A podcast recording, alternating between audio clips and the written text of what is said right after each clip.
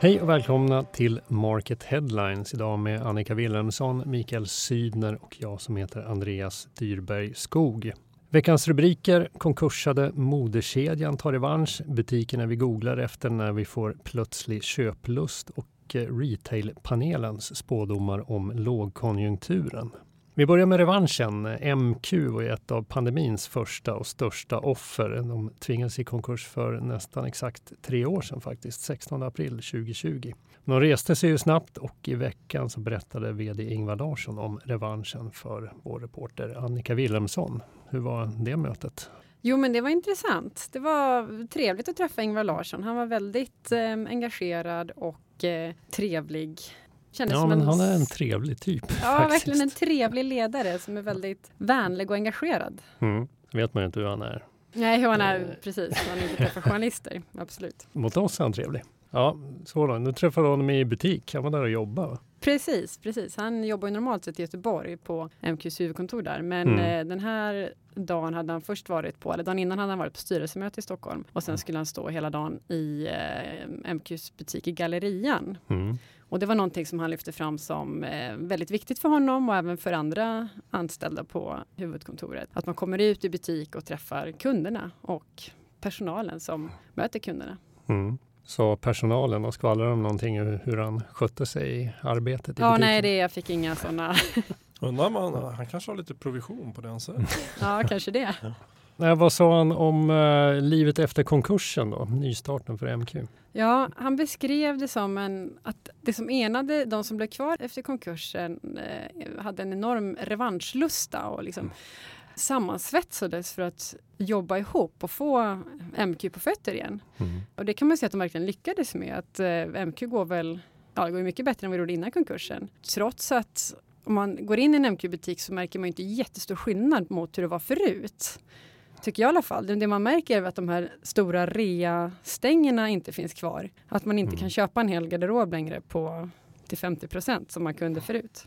Nej, det där med revanschen eh, kan man ju förstå lite. De var ju ifrågasatta ganska länge, liksom ett par år innan konkursen redan. Så när man frågade folk i branschen liksom vilka, vilka som blir nästa stora konkurs så, var det ju ofta folk nämnde MQ, så de var ju väldigt ifrågasatta. Bakom kulisserna, även om eh, man kanske inte ser jättestor skillnad i butikerna så har det ju hänt extremt mycket. Men vad, vad lyfter han fram för anledningar bakom vändningen? Alltså om man ser till sortimentet så pratar man om att de har renodlat sortimentet och slutat med vissa externa varumärken och så. Men mm. sen lyfter man framförallt fram de här tjänsterna som MQ har börjat med. med nu har de precis börjat sälja sin egen second hand. Efter tidigare har de samarbetat med Myrorna i några år.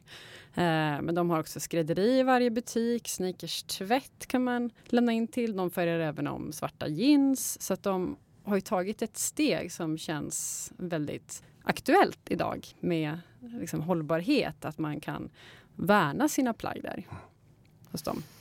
Alltså jag, jag är personligen lite förvånad över den här framgången. Att, att det skulle komma så här starkt tillbaka. För jag, för jag tycker inte att jag ser någon direkt att, det stick, att de sticker ut jämfört med andra rent sådär sortimentsmässigt eller något i kundmötet. Precis det, det, du är inne lite grann på där. Det förvånar mig lite där. Men jag gillar verkligen tjänstesidan. Det här med att det finns ett skrädderi i alla butiker. Det tycker jag är fullständigt briljant ihop med de andra tjänsterna som, som personal shopping och sneakerstvätt så är det ju lite, jag tycker de är lite av ett föredöme där idag. Mm. Så att man, man, kan ju inte vara annat än imponerad ändå över den här liksom vansinnigt starka comebacken som de har gjort. Då. Och här tror jag också att ni pratar gott om Ingvar Larsson här. Jag tror att hans ledarskap faktiskt har betytt en hel del här också. Att han är ute i butikerna, att han jobbar i kundtjänst, eh, att han fångar upp saker på den nivån. Det, det är så detaljer som jag tror kan vara jätteviktiga och som jag inte alls tror att det, varje vd jobbar på det sättet. Apropå ledarskapet, det måste ju ha krävts en eh, hel del av honom under de här åren. För det är, det är ju en stor omställning de har genomgått eh, bakom kulisserna. Liksom. De har väl skurit ner personalstyrkan till hälften ungefär och är det 30-tal butiker som har försvunnit. Så det är ju ganska stora och smärtsamma förändringar ändå. Och eh, hela Joy-kedjan försvann ju ja, precis. dessutom. Och sen den här revanschlusten som du pratade om också där Annika. Jag tror att det där kan leda hur långt som helst. Liksom. Är man hungrig och motiverad och vill väldigt mycket så tror jag det betyder väldigt mycket det också. Mm. Ja, MQ de hade ju ett starkt 2022. Senaste bokslutet eh, nådde de miljarden i omsättning och en rörelsevinst på 100 miljoner kronor. Så får vi se om den utvecklingen håller i sig. Nu går vi över till något helt annat. Eh, vilka butiker googlar kunderna efter när de får akut och plötslig köplust? Det får man ju ibland, eller hur? ja, absolut. Det var den vinkeln som lockade flest läsare den här veckan och eh, jag tror Mikael Sydner har svaret på frågan.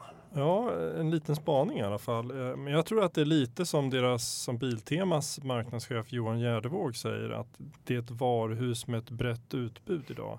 Mm, ska liksom... säga att det är Biltema som toppar ja, förlåt, listan? Precis, det är alltså Biltema som, som eh, toppar de här spontansökningarna i den här undersökningen. Och att Biltema också inte bara är ett ställe där du köper chassidelar och avgassystem idag, utan att det liksom är familjens varuhus på något sätt. Och han säger att allt fler får upp ögonen för sortimentet och, och de som tänker att jag behöver göra det här nu, de, de letar helt enkelt upp ett Biltema-varuhus. Och det är klart att det är en jättestyrka att, att vara den typen av top of mind. Mm. Eh, tänk dig själv, en halvtimme kvar till finalen i fotbolls-VM och din tv lägger av. Vilket är det första varumärket som poppar upp i huvudet då? Är det Eleganten? Är det Mediamarkt? Hifi-klubben? Elon ljud och bild? Alltså sannolikt så blir det någon som, som du vet finns ganska nära dig eller, eller någon som du har en relation till sedan tidigare och, och har den här starka lokala närvaron som just Biltema har. Den tror jag är väldigt viktig för att nå den där akuta kunden som måste lösa någonting här och nu. Sånt som kampanjer och säsong eh, har också, eh, betyder också en hel del såklart men, men jag tror att just närhet och relationer tror jag är avgörande. Mm. Kan du säga något om hur eh, undersökningen, hur vi har fått fram den här listan kanske? Vi har gjort undersökningen ihop med My Telescope mm. som då har kollat antalet googlingar på, alltså i, i frasen varumärkesnamn nära mig, alltså ett mm. biltema nära mig och så vidare i vissa situationer och då är det biltema som har fått klart flest googlingar av de här bolagen. Ja, du nämnde säsong där, inte helt oväntat kanske så ser man en uppgång under sommaren för den här typen av sökningar och då inte minst för Biltema. Men det, det är väl kanske ganska inte så förvånande att det sker just under sommaren. Nej, det är mm. mycket man håller på att kanske fixa med altanen och någonting tar slut och man måste fixa det på en gång. Det, det är mycket mer aktivitet såklart på mm. sommaren som, som, som utlöser någon slags behov att det här måste jag lösa nu. Biltema ja. är sommarstugans butik skulle jag säga. Jag har nästan bara besökt Biltema i samband med sommarstugefix. Du är ett levande bevis på ja, teorin här helt enkelt. Precis, och då googlar man gärna Biltema nära mig för det kanske man inte ens visste innan man åkte dit. precis. Ja. Nej, men det ligger ju mycket i det Gärdevåg säger också om att de har ett väldigt brett sortiment. Liksom allt från om du behöver en brassestol eller nya torkarblad så hittar du det på Men det gäller att veta precis vad man ska ha. Jag har försökt åka dit och liksom fråga om råd och fråga mm. folk och det, då kommer man ingenstans. okay. man ska veta precis vilken liten pryl mutter eller sådär som behövs. De har ju kört mycket med självbetjäning. De har ju haft de här terminalerna i butik i hundra år känns det som. Man själv kunde slå in och se vilken hylla grejerna finns i. Förutom den här fina papperskatalogen. Den kanske fortfarande De här terminalerna är fortfarande ytterst relevanta när man är i var varuhus. Ja, precis som du säger Annika, man kan vara lite lost om man inte riktigt vet vad, vad ja. man ska ha och vad det finns. Ja, hur siffrorna för Biltema och övriga på listan ser ut hittar ni på market.se. Nu går vi in på dagens sista ämne. Eh, vi på Market har tillsammans med eh, branschlegendaren, får man väl kalla honom, Fredrik Bergström, ordnat ett litet toppmöte om lågkonjunkturen kan man säga med ett gäng tunga branschexperter. Annika, du eh, bevakade det här och vi publicerade den första artikeln igår, torsdag.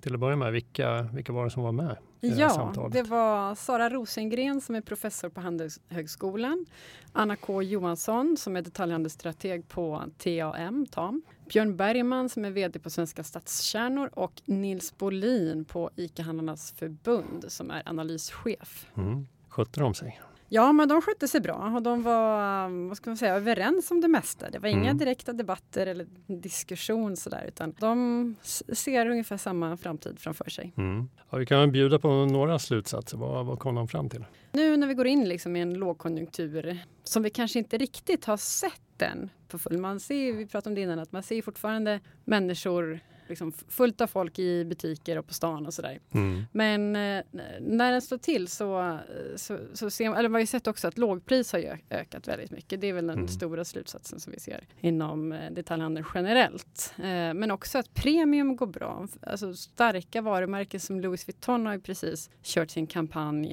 eh, med den japanska konstnären och de har tagit över liksom hela fasader och butiker och satsat Mm. jättehårt på varumärke den här tiden. Och, och de säger att det är många liksom internationella storbolag som nu verkligen satsar på att bygga varumärket och det märks. Och samtidigt som lågpris växer så går också premium bra. Mm. Eh, däremot så försvinner medelklassegmentet, det är det som kommer att tappa mest. De trodde också att stadskärnorna kanske kommer att leva upp lite och inte då för att folk åker in för att handla men Nej. kanske åker in för att titta på folk och vara del av en, en passiv del av en rörelse utan att spendera så mycket pengar. Mm.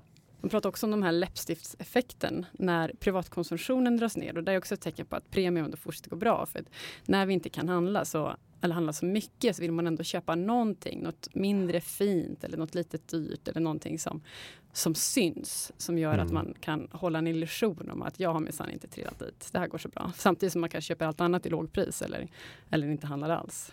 Och sen har det också tydligt med att de nya generationerna är mer och mer intresserade av second hand och att eh, många har liksom en konsumtionströtthet. Att vi inte vill köpa prylar längre utan vi kanske vill ha andra lösningar. Till exempel som vi pratade om MQs tjänster. Att Mm. kunna behålla, att kunna ha de här sneakersarna ett år till även fast de är smutsiga nu genom att tvätta dem istället för att köpa ett par nya.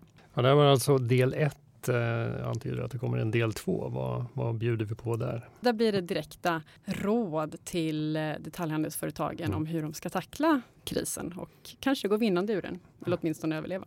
Ja, kan väl både företag och konsumenter behöva i dessa tider. Den delen kan ni se fram emot på tisdag. Nu är det dags att avrunda veckans avsnitt. Ni har lyssnat på Market Headlines, en podd från tidningen Market. Ansvarig utgivare Fredrik Svedjetun. Nu säger vi trevlig helg. Trevlig helg!